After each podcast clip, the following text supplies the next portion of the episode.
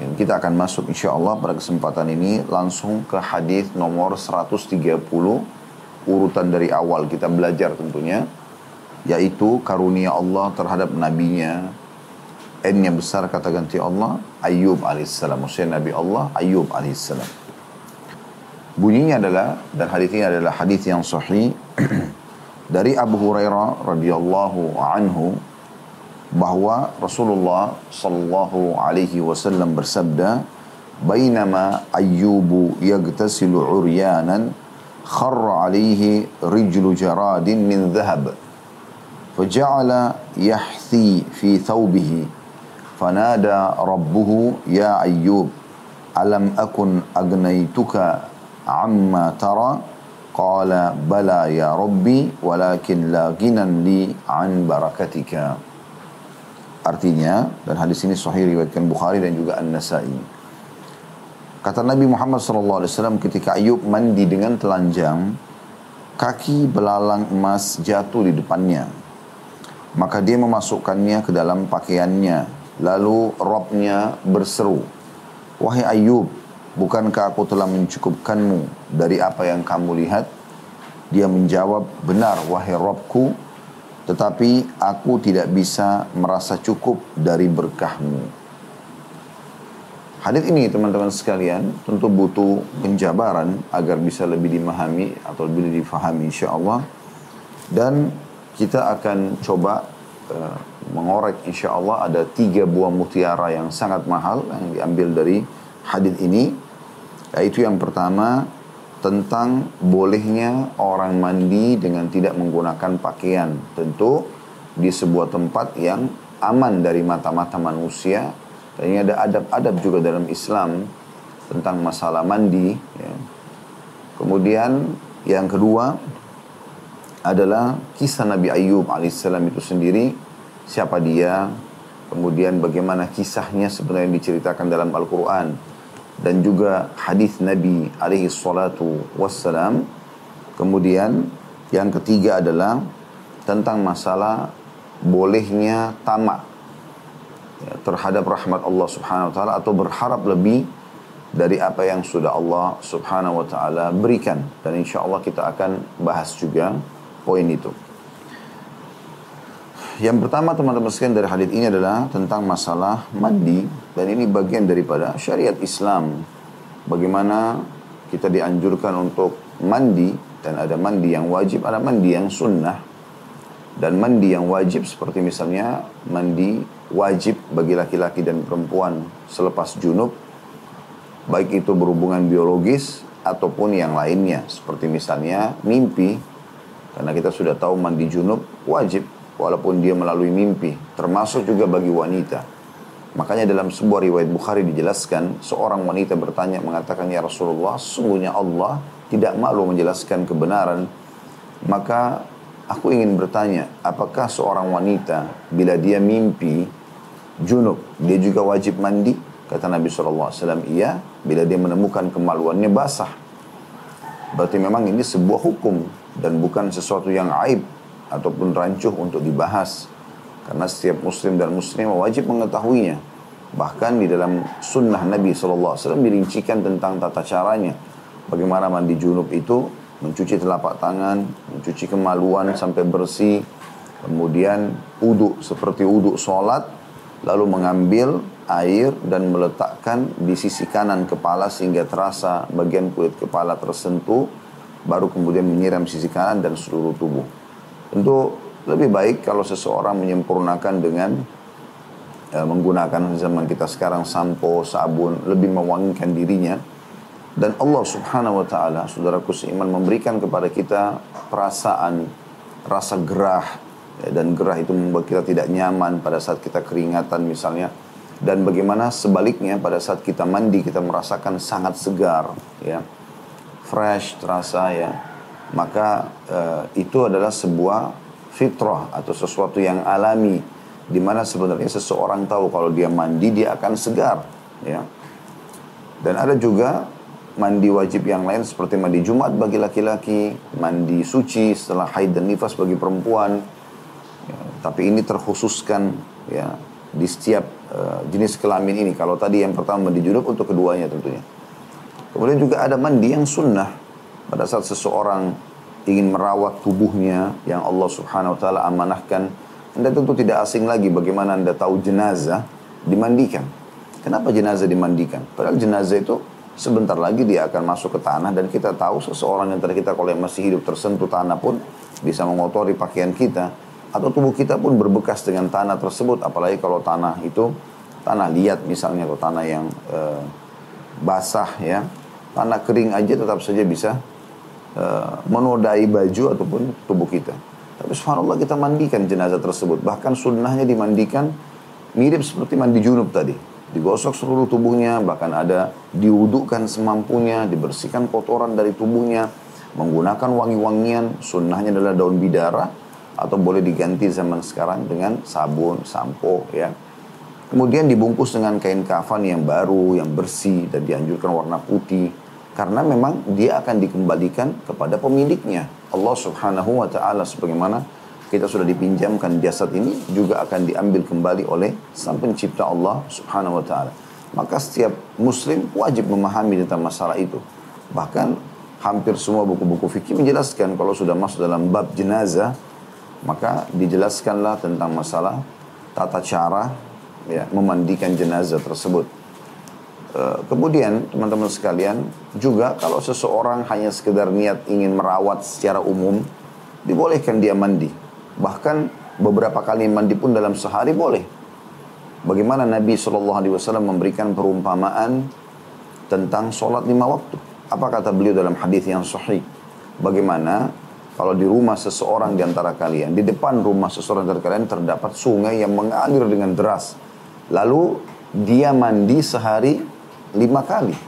Apakah tertinggal ya, kotoran di tubuhnya? Maka para sahabat mengatakan tentu tidak ada ya Rasulullah. Kalau sehari orang mandi sampai lima kali luar biasa gitu. Maka kata Nabi SAW begitulah perumpamaan lima waktu sholat subuh, duhur, asar, maghrib, isya akan membersihkan dosa-dosa ya seseorang. Tapi ada perumpamaan Nabi SAW mengatakan sehari mandi lima kali. Tentu ini bukan mutlak langsung diambil seperti itu, tapi bisa saja seseorang artinya tidak dibatasi mengambil sebuah hikmah, tidak dibatasi mandi selama dia butuhkan masalah itu. Tentu juga tidak boleh berlebihan mubazir ya. Dalam arti kata terlalu banyak menggunakan air. Seperti misal teman-teman kalau lagi mandi atau wudhu. Termasuk hal yang harus diperhatikan adalah tidak boleh orang tabzir, mubazir. Misalnya keran Anda jalankan sehingga air terbuang sangat banyak. Ya, sementara Anda masih uh, menggosok badan misalnya dengan sabun atau menggosok kepala dengan sabun ya. Uh, dengan sampo maksud saya. Uh, tentu ini ini ini lebih baik kerannya dimatikan dulu. Tentu kecuali dalam dalam keadaan tertentu ya. Seperti misalnya memang di musim dingin atau anda lagi kedinginan anda menggunakan air panas yang kalau anda tutup kerannya mungkin ya akan membuat uh, apa namanya uh, airnya ditunggu lagi untuk panas gitu kan Nah, oke itu mungkin ya di situ anda mungkin bisa membiarkan tapi dengan cepat anda melakukan uh, pembersihan tubuh tersebut. Ya. Intinya teman-teman usahakan pada saat niat mengerjakan sesuatu yang mubah pun mandi asalnya mubah. Mirip juga makan mubah. Tetapi dia bisa menjadi sunnah kalau anda niatkan untuk ya, mematuhi Allah Subhanahu Wa Taala misalnya atau merawat tubuh yang Allah SWT amanahkan, makan karena untuk memberikan hak tubuh kita, semua itu atau menggunakan pakaian karena perintah Allah SWT, maka dia dari mubah menjadi sunnah dan itu bisa menjadi pahala sebagaimana dijelaskan oleh Syekh Abu Bakar Jazair rahimahullah di dalam buku beliau Minhajul Muslim. Dan uh, boleh saja seseorang di kamar mandi kalau di rumahnya dia dengan tidak menggunakan pakaian supaya maksimal dalam membersihkan tubuhnya terutama kalau dia mandi-mandi wajib kayak junub bersih dari haid. Dia butuh untuk semua sisi tubuhnya. Bahkan ya di antara jari-jarinya butuh diselat-selatkan air. Di lipatan-lipatan. Di lipatan ya sisi depannya e, lawannya siku. Kemudian juga di antara e, atau bagian belakang lutut. Di antara paha dan paha belakang dengan betis. E, kemudian jari-jari kaki. Ini lipatan-lipatan atau bagian ketiak dibutuhkan untuk digosok bagiannya dengan air supaya air itu merata ya. Menyentuh semuanya sehingga maksimal dalam mematuhi Allah Subhanahu wa taala berhubungan dengan masalah mandi ini tentunya. Dan ini tentu ada eh, hal-hal uh, lain juga yang perlu diperhatikan seperti misalnya kalau masuk kamar mandi uh, dengan kaki kiri dan membaca doa Allahumma inni a'udzubika minal khubuthi wal khaba'ith. Ya Allah jauhkanlah aku dari setan laki-laki dan setan perempuan. Pada saat keluar Anda membaca dengan kaki kanan tentunya keluar membaca gufranak pengampunanmu hai Tuhanku uh, jangan lupa menggunakan sikat gigi dan juga termasuk bisa diniatkan sebagai pengganti siwak sehingga ada pahalanya jadi semua ini adalah bagian daripada syariat Begitu juga bagaimana uh, rambut disisir dengan rapi, sebagaimana Nabi SAW sering contohkan, bahkan digambarkan oleh para sahabat.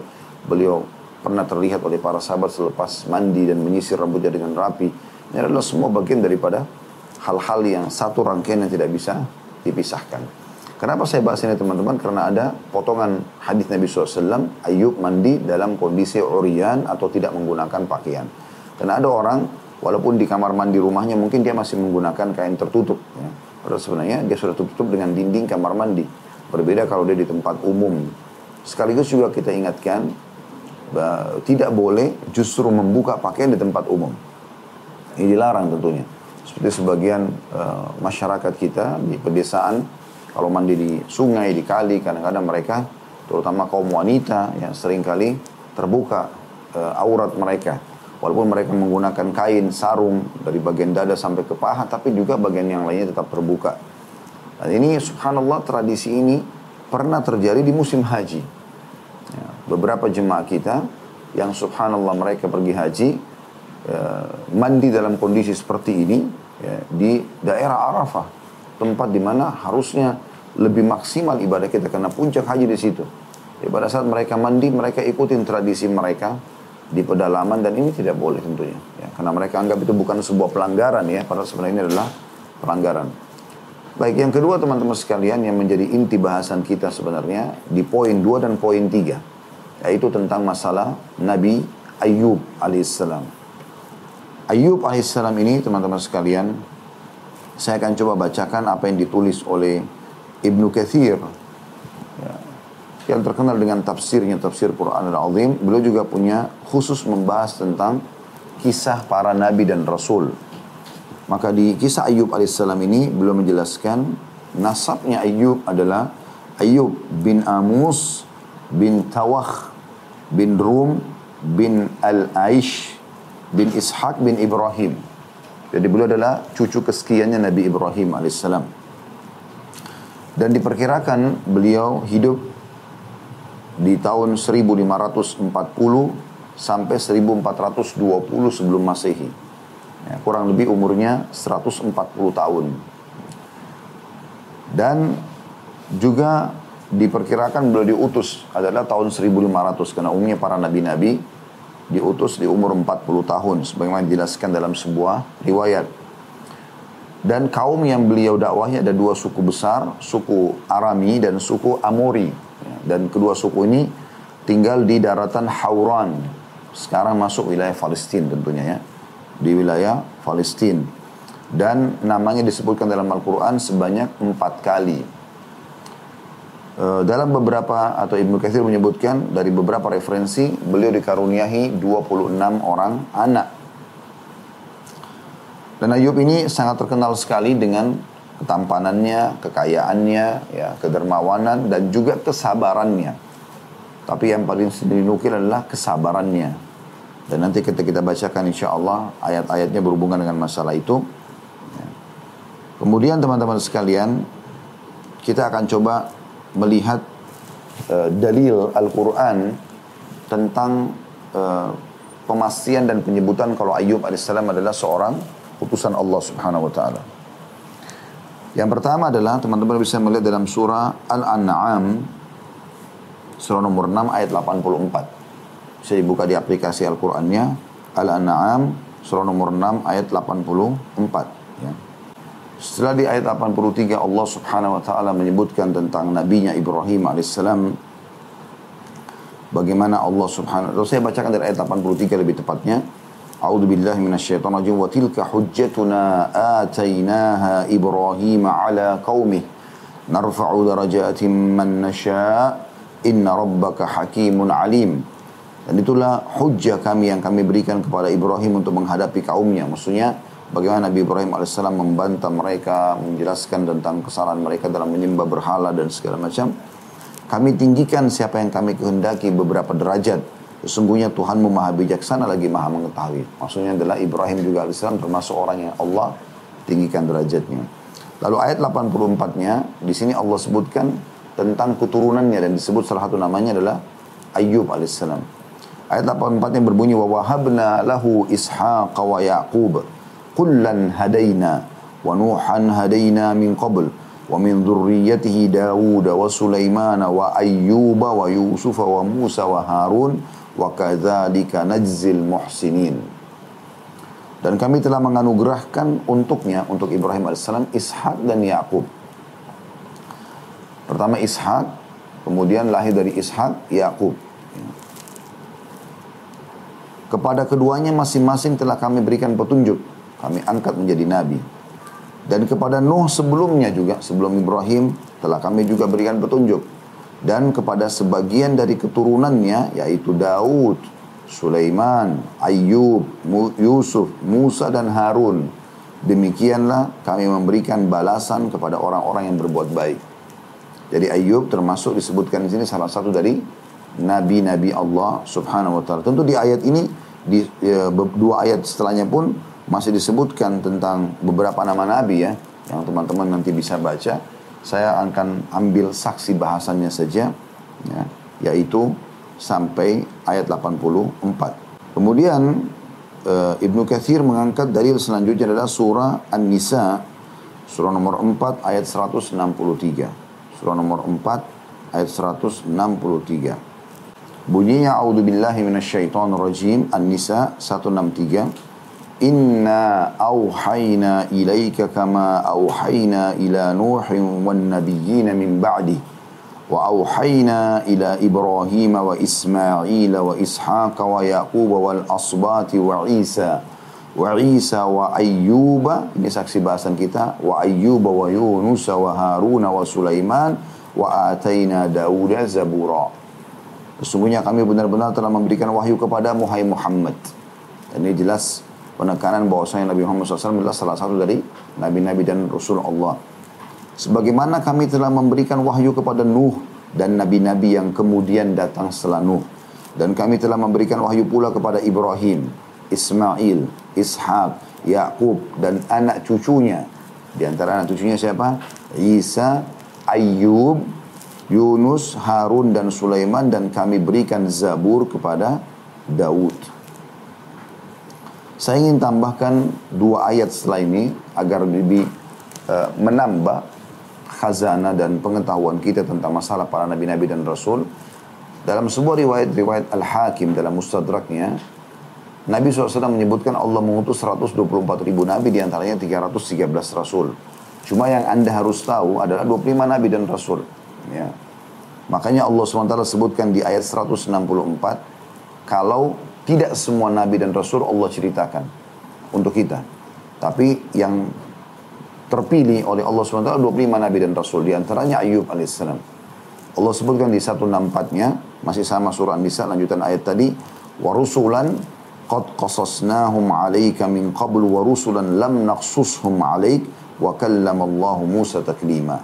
Dan kami telah mengutus rasul-rasul yang sungguh telah kami kisahkan tentang mereka kepadamu dahulu. Dan rasul-rasul yang tidak kami kisahkan tentang mereka kepadamu. Maksudnya kepada Muhammad. Kalau Nabi Muhammad SAW saya tidak diceritakan apalagi kita umatnya. Dan Allah telah berbicara kepada Musa secara langsung. Lalu di 165-nya Allah pastikan tentang fungsi para nabi dan rasul itu. Allah berfirman, Rusulan mubashirina wa munzirina li alla yakuna linnasi 'ala Allah hujjatun ba'da rusul wa kana Allahu azizan hakima.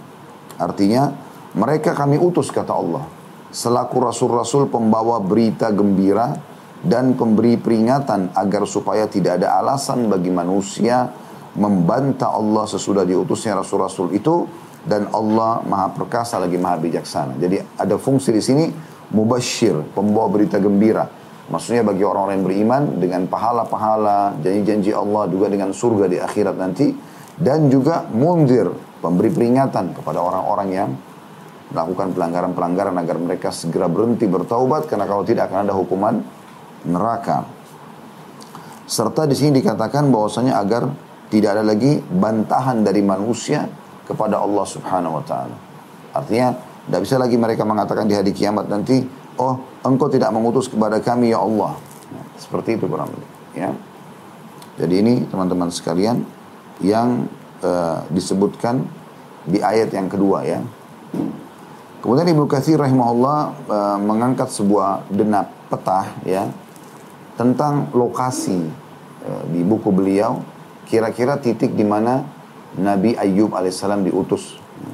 Jadi itu kurang lebih ya berada di daerah sekarang di sebelah danau Tiberias ya dan Tiberias ini berada di Palestina sekarang yang di, diambil oleh oleh orang-orang Yahud ya semoga Allah menyelamatkan kaum muslimin dan juga mengembalikan kaum muslimin bisa menguasainya ya. Anda bisa lihat di layar, insya Allah ada petahnya denahnya ya. Jadi di petah itu bisa dilihat ada sungai Tiberias ya. dan di sebelah kanannya sungai Tiberias itu ada uh, sebuah titik dekat Sahal Hauran. Di situlah kurang lebih lokasi dakwanya Nabi Ayub alaihissalam ya. dan tidak jauh juga dari ibu kota Syria yaitu Damaskus. Ya. Baik, kemudian ayat yang selanjutnya diangkat juga oleh uh, Ibnu Katsir rahimahullah yaitu tentang bagaimana kisah Nabi Ayub diangkat di dalam Al-Qur'an. Beliau angkat surah Al-Anbiya surah nomor 21 ayat 83 sampai 84. Yang berbunyi A'udzu billahi minasyaitonir rajim wa ayyuba idh nada rabbahu anni massani yadhurru wa anta arhamur rahimin. Fastajabna lahu fakashafna ma bihi min dur wa atainahu ahlahu wa mithlahum ma'ahum rahmatan min indina wa dzikra lil 'abidin. Artinya dan ingatlah maksudnya ingat pelajarilah kisah Ayub ketika dia berdoa kepada Robnya, dia berkata, Ya Robku, wahai penciptaku, sungguh aku telah ditimpa penyakit padahal engkau Rob yang maha penyayang dan dari semua penyayang. Atau semua yang penyayang. Maka kami kabulkan doanya dan kami lenyapkan penyakit yang ada padanya dan kami kembalikan keluarganya kepadanya dan kami lipat gandakan jumlah mereka sebagai suatu rahmat dari kami dan untuk menjadi peringatan bagi semua yang menyembah kami. Saya bacakan dulu ayatnya baru nanti kita insya Allah masuk ke kisah beliau alaihi salatu wassalam yaitu ayat yang selanjutnya di dalam surah Sod. Surah Sod surah nomor 38 ayat 41 sampai 44. Sekali lagi surah Sod surah nomor 38 ayat 41 sampai 44. Bunyi ayatnya adalah A'udzu billahi minasyaitonir rajim.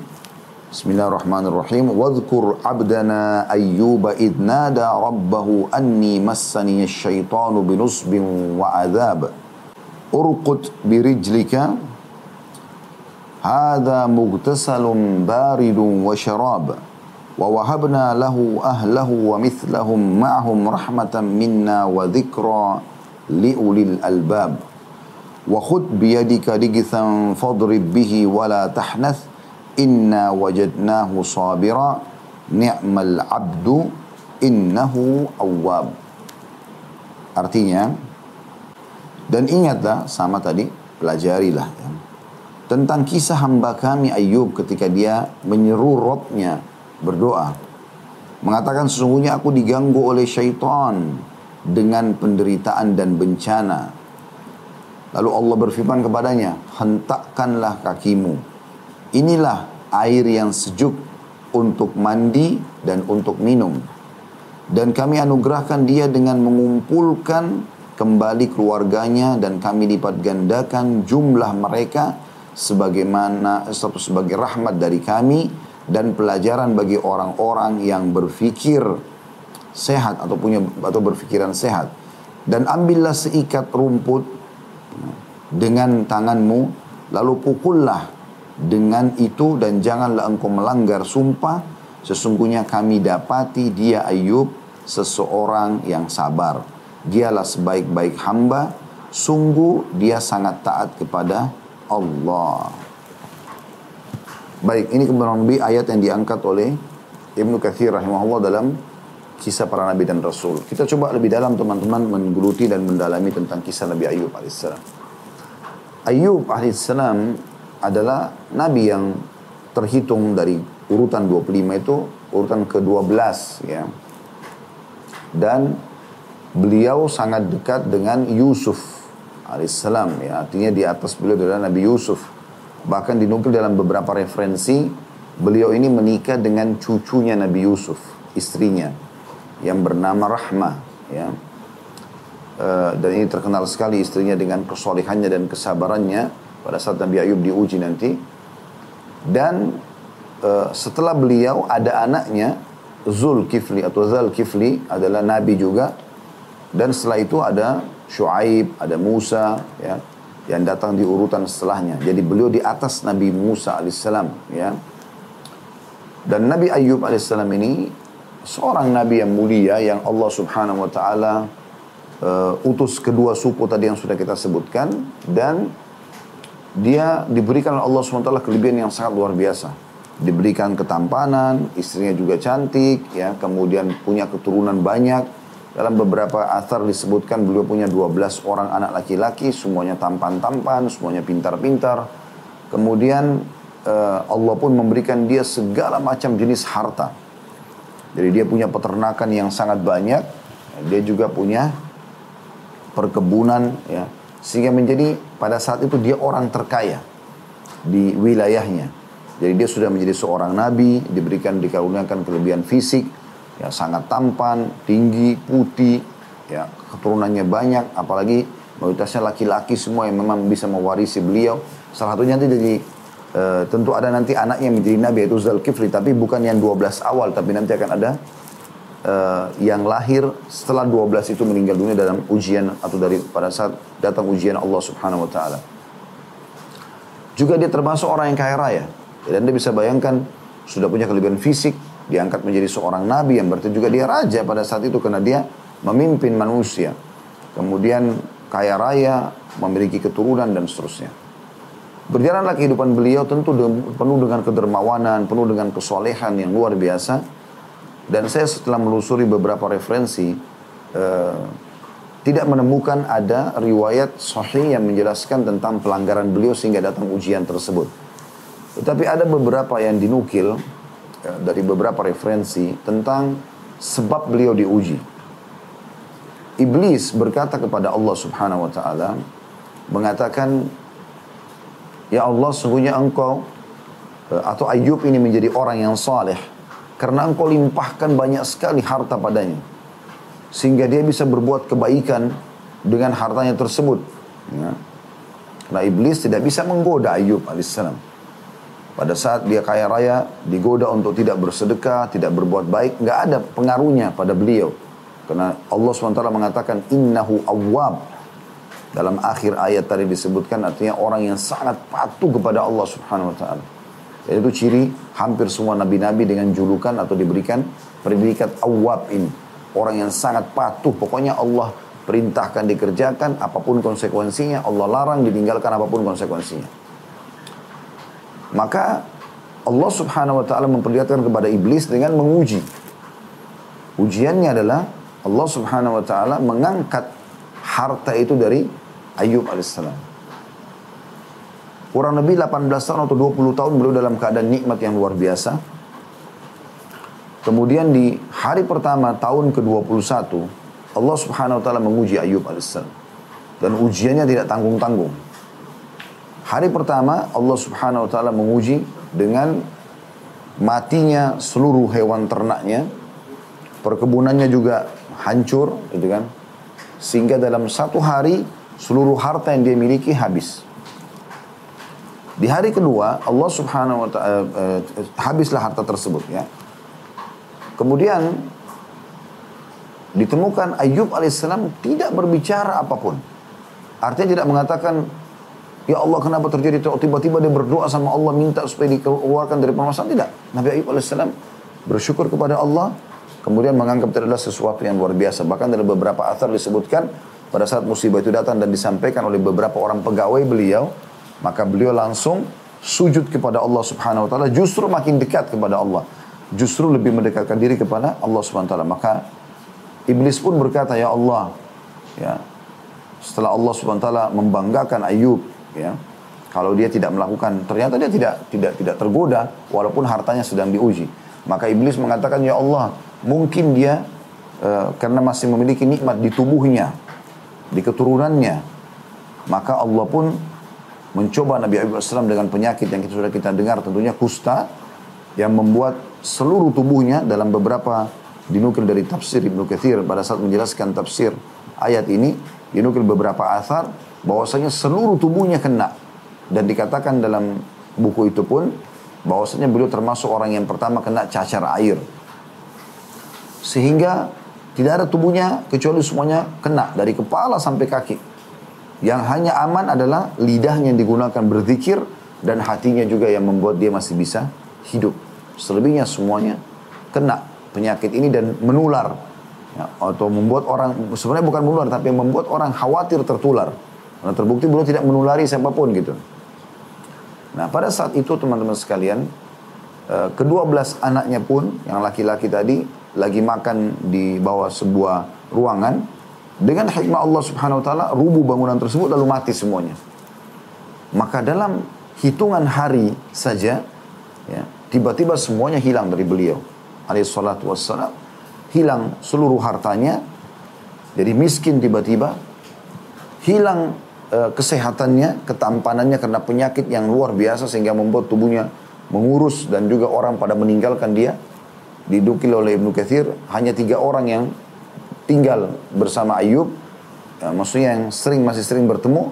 Yang satu ini adalah istrinya yang terus patuh ya.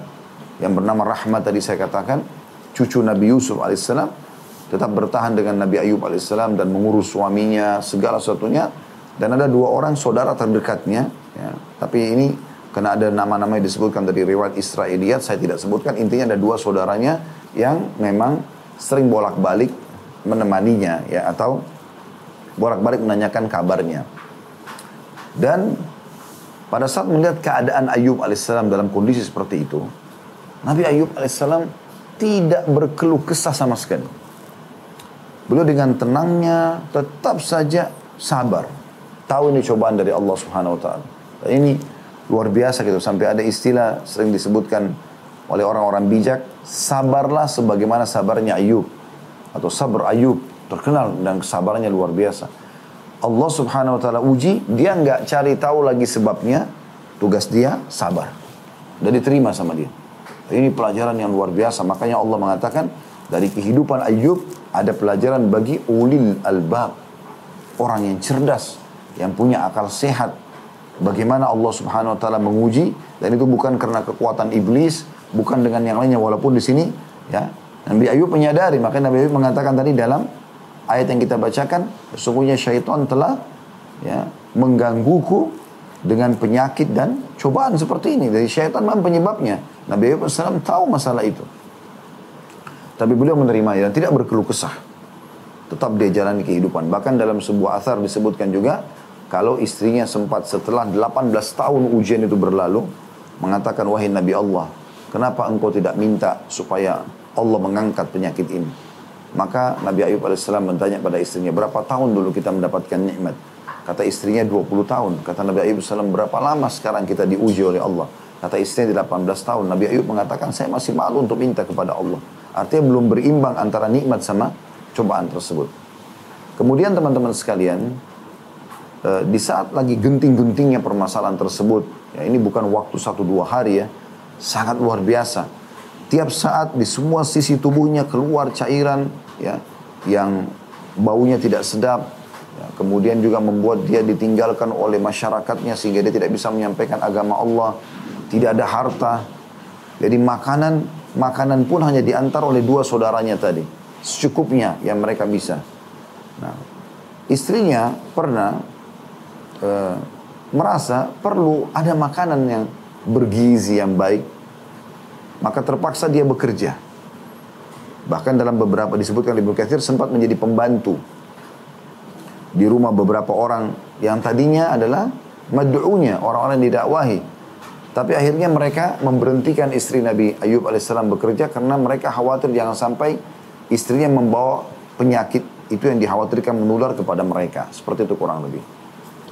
Maka uh, dia pun akhirnya beristihad istrinya ini uh, menjual rambutnya. Begitu disebutkan dalam uh, beberapa asar menjual rambutnya. Entah rambut ini dijual untuk apa saya kurang tahu tapi yang jelas dia menjual rambutnya ada uh, asar yang menyebutkan sekali dan menyatakan dua kali. Untuk supaya uh, bisa dipakai uangnya membeli makanan yang baik yang layak yang setelah sekian tahun mereka lalui kehidupan cuma makan makanan yang pas-pasan bahkan kadang-kadang cuma sehari mungkin sekali makan saja gitu. Tanpa menyampaikan kepada Nabi Ayub alaihissalam. Maka dia pun dalam asar atau riwayat ini membawa makanan yang enak. Nabi Ayub AS tanya, dari mana engkau menemukan makanan yang semewah ini? Sementara Nabi Ayub AS tahu, kita tidak tidak pernah bertahun-tahun dapat makanan seperti ini. Nabi Ayub ingin tahu, maka akhirnya istrinya pun mengaku kalau menjual rambutnya. Dalam asar itu disebutkan beliau membuka jilbabnya dan ternyata tidak rambutnya tidak ada. Maka Nabi Ayub AS pun marah pada saat itu. Marah gitu. Artinya tidak dibutuhkan ini dan beliau sempat bersumpah akan mencambuk istrinya dengan 100 cambukan. Ya, artinya dia menyebutkan seperti dan dia bersumpah atas nama Allah mengatakan ya saya bersumpah akan mencambukmu dengan perbuatan ini. Dalam riwayat yang lain atau asal yang lain disebutkan bahwasanya iblis menjelma jadi seorang tabib yang minta izin dari istri Ayub untuk masuk ya atau memberikan uh, obat kepada Nabi Ayub supaya Nabi Ayub sembuh. Seperti itulah. Dan Nabi Ayub selama adalah seorang nabi dapat wahyu kalau itu adalah iblis. Maka dia pun menolak pada saat itu dan akhirnya me, uh, menyatakan bahwa dia akan mencambuk istrinya dengan 100 cambukan. Kenapa mengizinkan iblis untuk campur mencampuri urusan ini? Padahal sebenarnya ini murni ujian dari Allah Subhanahu wa taala Seakan-akan beliau mengatakan saya akan sabar sampai masalah ini diangkat oleh Allah. Setelah itu teman-teman sekalian, istri Nabi Ayub ya, setelah berjalan sekian lama uh, pergi meninggalkan Nabi Ayub alaihissalam dalam sebuah athar ini juga semua disebutkan oleh Ibnu Katsir rahimahullah. Uh, dia meninggalkan Nabi Ayub alaihissalam tapi karena dia juga tidak bisa sabar meninggalkan suaminya dia pun kembali kuasa Allah Subhanahu wa taala pada saat istrinya meninggalkan beberapa waktu, tidak disebutkan apakah itu hari, apakah itu kalau kita sekarang mungkin jam, yang jelas dia meninggalkan Nabi Ayub alaihissalam, maka Nabi Ayub pun berdoa mengucapkan tadi yang kita baca itu.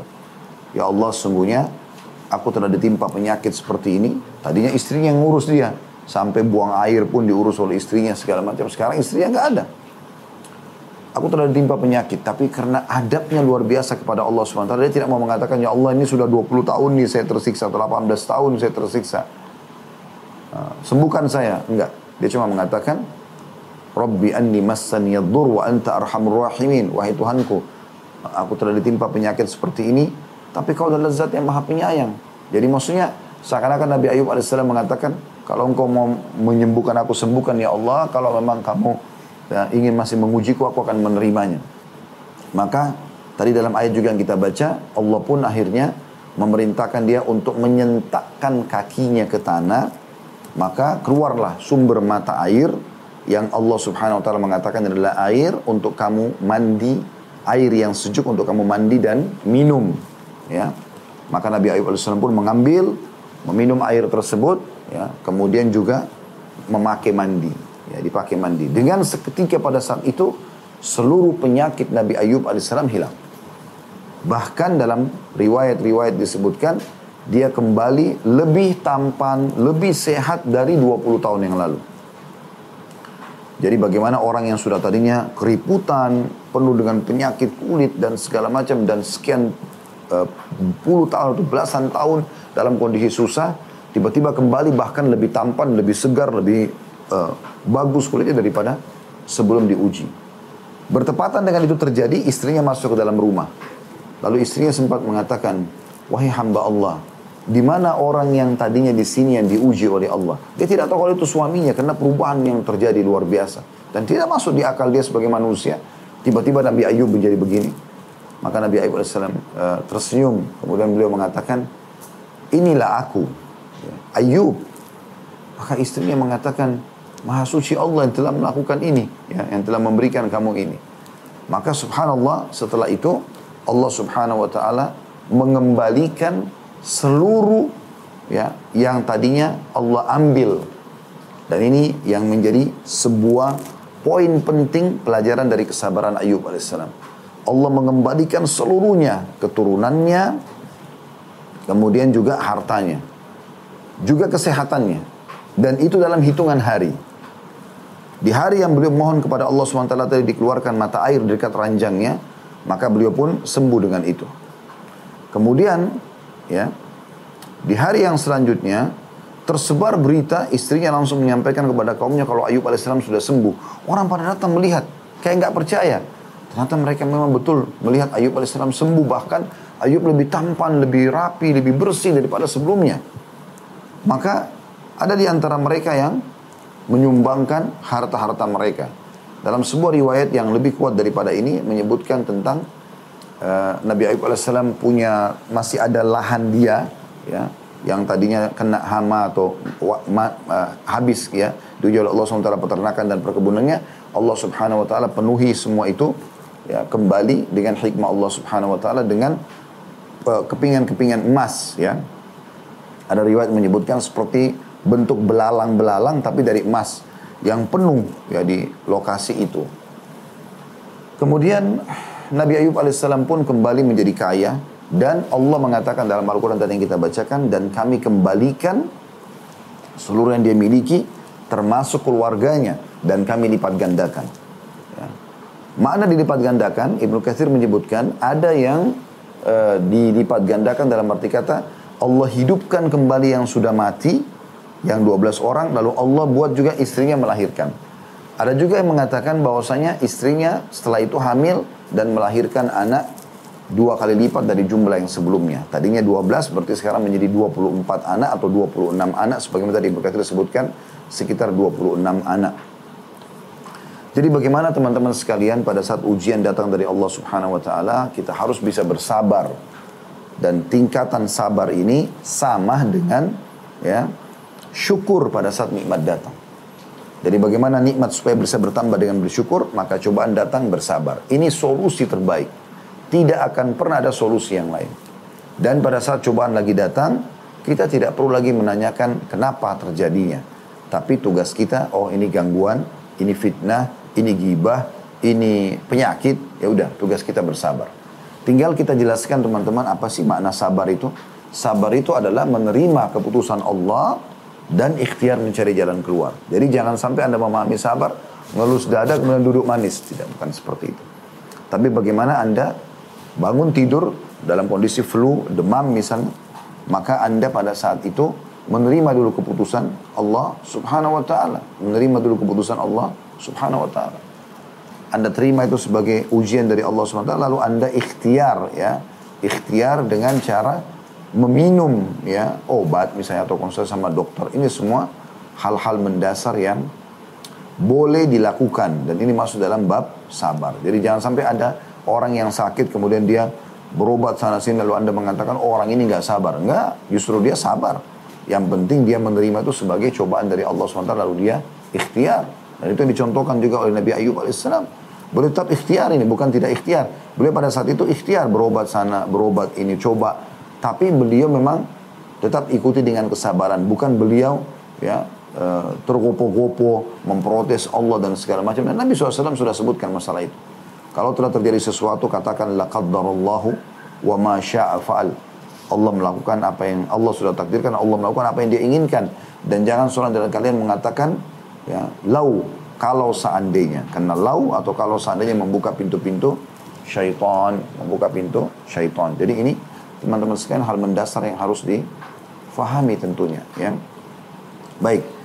Ini kurang lebih gambaran umum tentang masalah uh, Nabi Ayub alaihissalam dan coba insya Allah kita kembali membaca lagi ayat ya saya minta apa yang saya sampaikan tadi kita hubungkan dengan ayat yang tadi sudah kita baca ya coba saya bacakan kembali ayatnya kita mulai dari tadi Al-Anbiya surah nomor 21 ayat 83 84 ya supaya Anda connect dengan kisah yang baru saya sampaikan tadi bunyinya a'udzubillahi minasyaitonir wa ayyuba idnada rabbahu anni massani yadur wa anta arhamur rahimin dan ingatlah atau pelajarilah kisah Ayub pada saat dia memanggil kami, memanggil Tuhannya, berdoa bahwasanya aku telah ditimpa penyakit dan engkau adalah zat yang maha pengasih. Nah ini tadi di akhir ujian tadi beliau ya.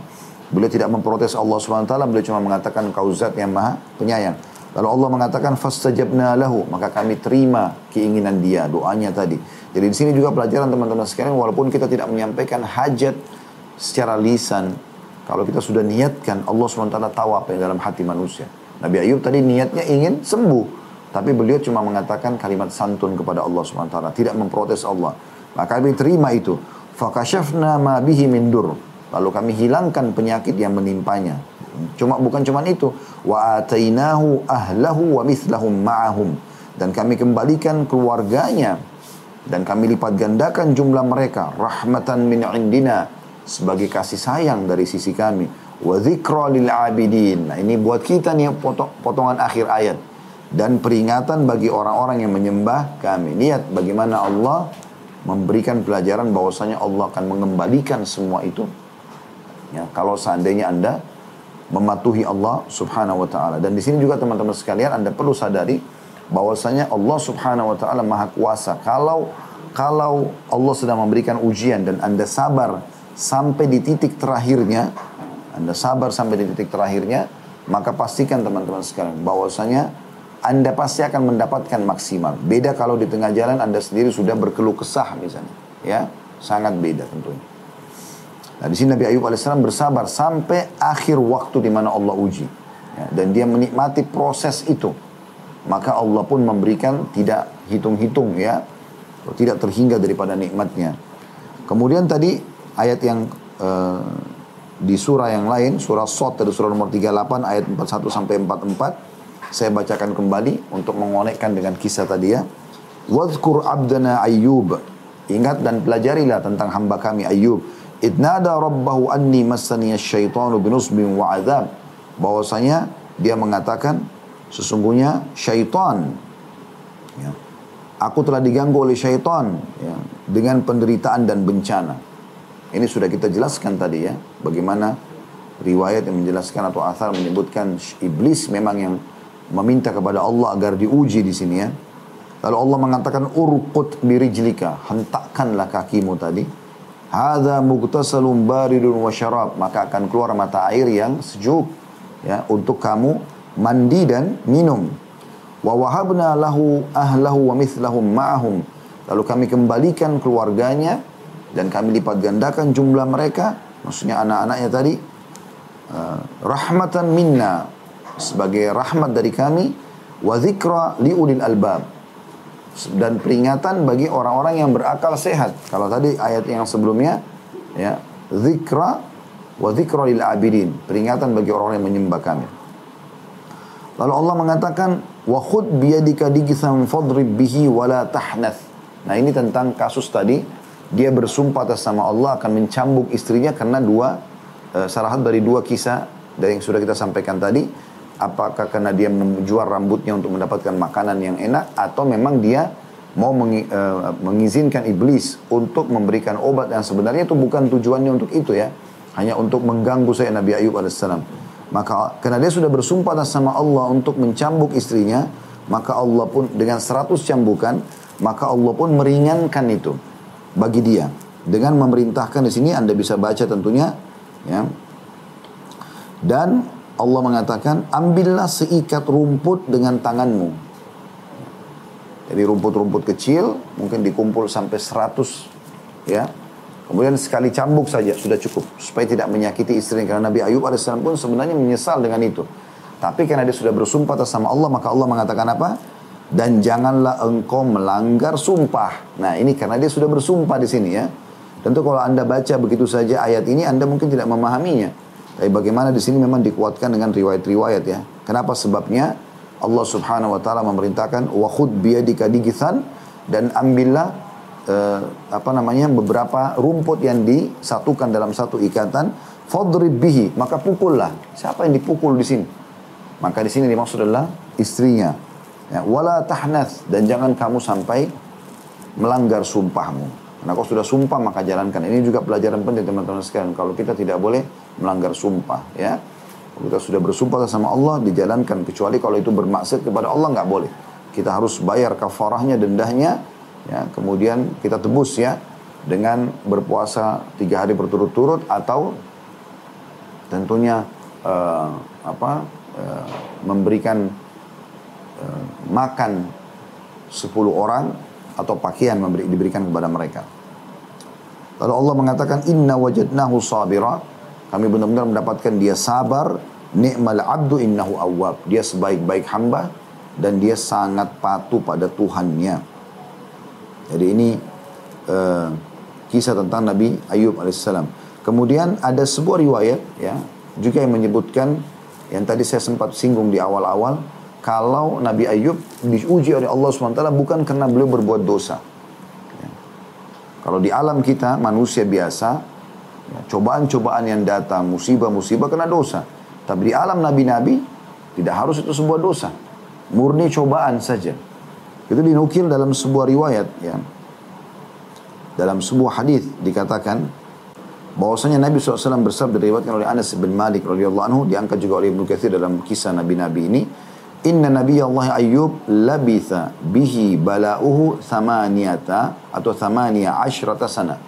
Sesungguhnya Nabi Nabi Allah Ayyub telah uh, sabar atau telah melalui ujian dari Allah itu 18 tahun.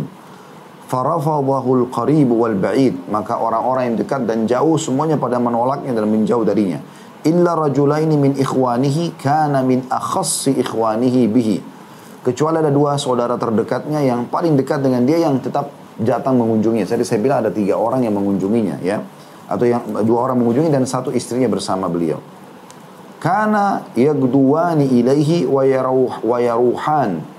Jadi mereka datang di pagi hari menjenguknya dan juga di malam hari. Termasuk membawa makanan.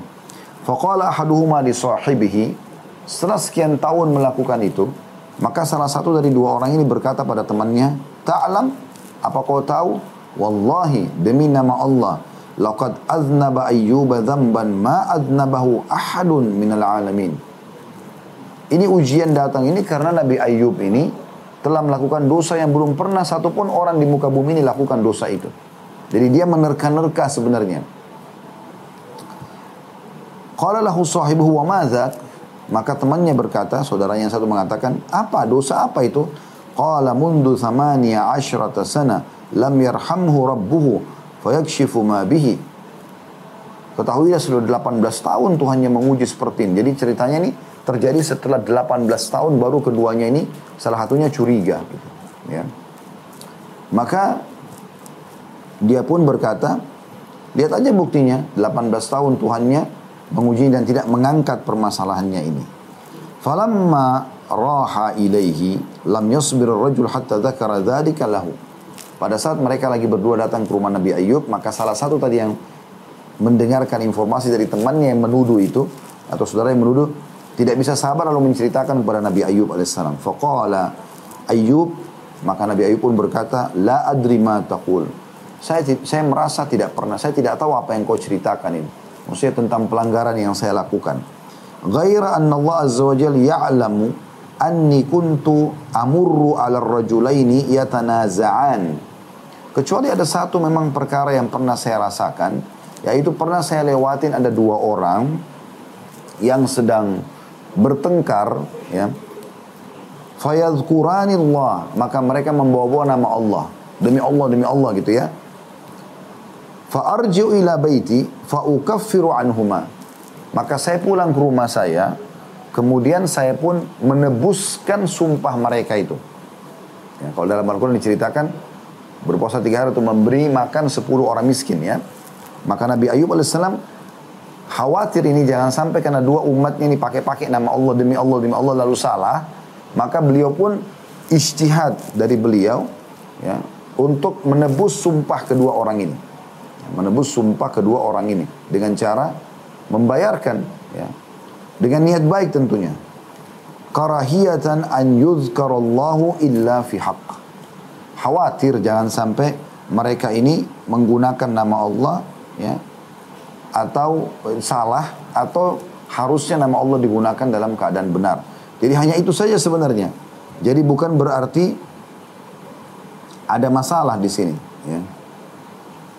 Jadi jelas sekali bagaimana hadis ini menjelaskan kepada kita bahwasanya Nabi Ayub alaihissalam tidak melakukan perbuatan yang salah. Perbuatan yang salah. Riwayat yang lain yaitu sabda Nabi sallallahu alaihi wasallam wa kana yakhruj fi hajatihi fa idza qadaha amsakat imra'atuhu bi hatta yarji' Kalau Ayub pergi menunaikan keperluannya dan setelah selesai ya, istrinya pun menuntunnya kembali Falam kana zata yaumin abta'at alaihi. Satu hari istrinya ini telat mengurusnya. Fa'auhallahu ila ayyufi makani anil qut birijlika hada muktasalun barirun wa syarab. Ini maknanya juga adalah tadi yang waktu istrinya pergi dan mau meninggalkan Nabi Ayub. Lalu riwayat ini menjelaskan dia pergi ada hajatnya dan telat mengurus Nabi Ayub. Nabi Ayub lagi butuh untuk menyelesaikan hajatnya. Maaf, buang air besar, buang air kecil gitu ya. Maka dia pun berdoa kepada Allah, maka Allah turunkan tadi firmannya tentang ada sentakan kakimu di tanah, keluar mata air dekat ranjangnya, kemudian dia bisa minum dan mandi akhirnya sembuh semua penyakitnya dan jadi sehat kembali. Fastabta'athu fatalaqathu tandur. Maka istrinya pun ini mendatanginya ya kemudian melihat dengan penuh keheranan. Wa aqbala 'alaiha qad adhaballahu ma bihi minal bala. Dan Nabi Ayub menghadap ke istrinya dalam kondisi semua sudah berubah total. Karena jadi sehat, jadi tampan, bahkan lebih tampan dari sebelumnya. Wahuwa ala ahsan makan. Dia jadi dalam kondisi yang sangat baik. Falamma ra'athu qalat ay barakallahu fik. Har ra'aita nabiyallahi hadal mubtali? Maka istri yang mengatakan, semoga Allah memberkahimu. Apakah kau lihat Nabi Allah di sini yang diuji sama Allah? Maksudnya dia Nabi Ayub dia tanya pada suaminya. Fawallahi al-qadiru ala dhalik. Ma ra'aitu rajulan ashbaha bihi minka idh kana sahihan. Sesungguhnya Allah mampu melakukan apa pun itu, kata istrinya. Dan aku tidak melihat seorang laki-laki yang mirip sekali dengan dia kecuali kamu. Ke mana Nabi Allah di sini diuji sama Allah? Dan dia mirip sekali dengan kamu pada saat dia dulu sehat. Maka Nabi Ayub mengatakan, Fa ana huwa. Akulah dia. Dia bilang sama istrinya, akulah dia. Ya. Dan ini kata Ibnu Kathir, riwayatnya mauquf sebenarnya sampai ke sahabat saja. Bukan kepada Nabi Shallallahu Alaihi Wasallam ya. Tapi ini adalah riwayat yang disahihkan. Kemudian riwayat yang lain juga Nabi SAW mengatakan lamma afallahu ayyub alaihissalam amtara alaihi jaradan min zahab. Pada saat Allah SWT menyembuhkan Nabi Ayub, maka Allah menurunkan hujan ya yang terdiri dari belalang-belalang emas. Faja'ala ya'khudhu minhu biyadihi wa yaj'aluhu fi thawbihi. Maka Nabi Ayub pun mengambil dengan tangannya dan juga menampung dengan bajunya.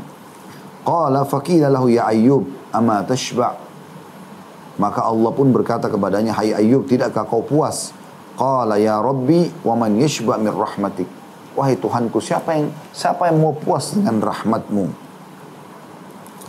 Dalam riwayat lain, kata Nabi SAW, Bainama Ayyubun yaktasilu uryanan. Ini riwayat tadi yang ada di buku kita. Pada saat Ayyub yang mandi dalam kondisi telanjang, kharra alaihi jaradu min dhahab. Maka berjatuhanlah ya, di sekitar di tempat dia mandi itu ya, emas yang berbentuk seperti belalang. Faja'ala Ayyub yahsu atau yahthi fi thawbihi. Maka Nabi Ayyub pun segera mengambil dan memasukkan di bajunya atau menampung dengan bajunya. Fanadahu rabbuhu azza wa jal, ya Ayyub. Maka Tuhan yang maha tinggi dan maha mulia dan maha tinggi berfirman, Wahai Ayyub, alam akun agnaituka amma tara? Bukankah aku sudah cukupkan kau terhadap apa yang kau lihat ini? Artinya, Allah sudah kembalikan semua kekayaan, keturunan, segala macam. Bukankah sudah cukup buat kamu? Qala bala ya Rabbi. Betul wahai Tuhanku. Walakin la gina li an barakatik. Tapi tidak ada ya rasa uh, apa namanya berlepasku dari keberkahan yang engkau berikan. Artinya aku tetap akan uh, berharap engkau memberikan aku lebih dari rahmatmu.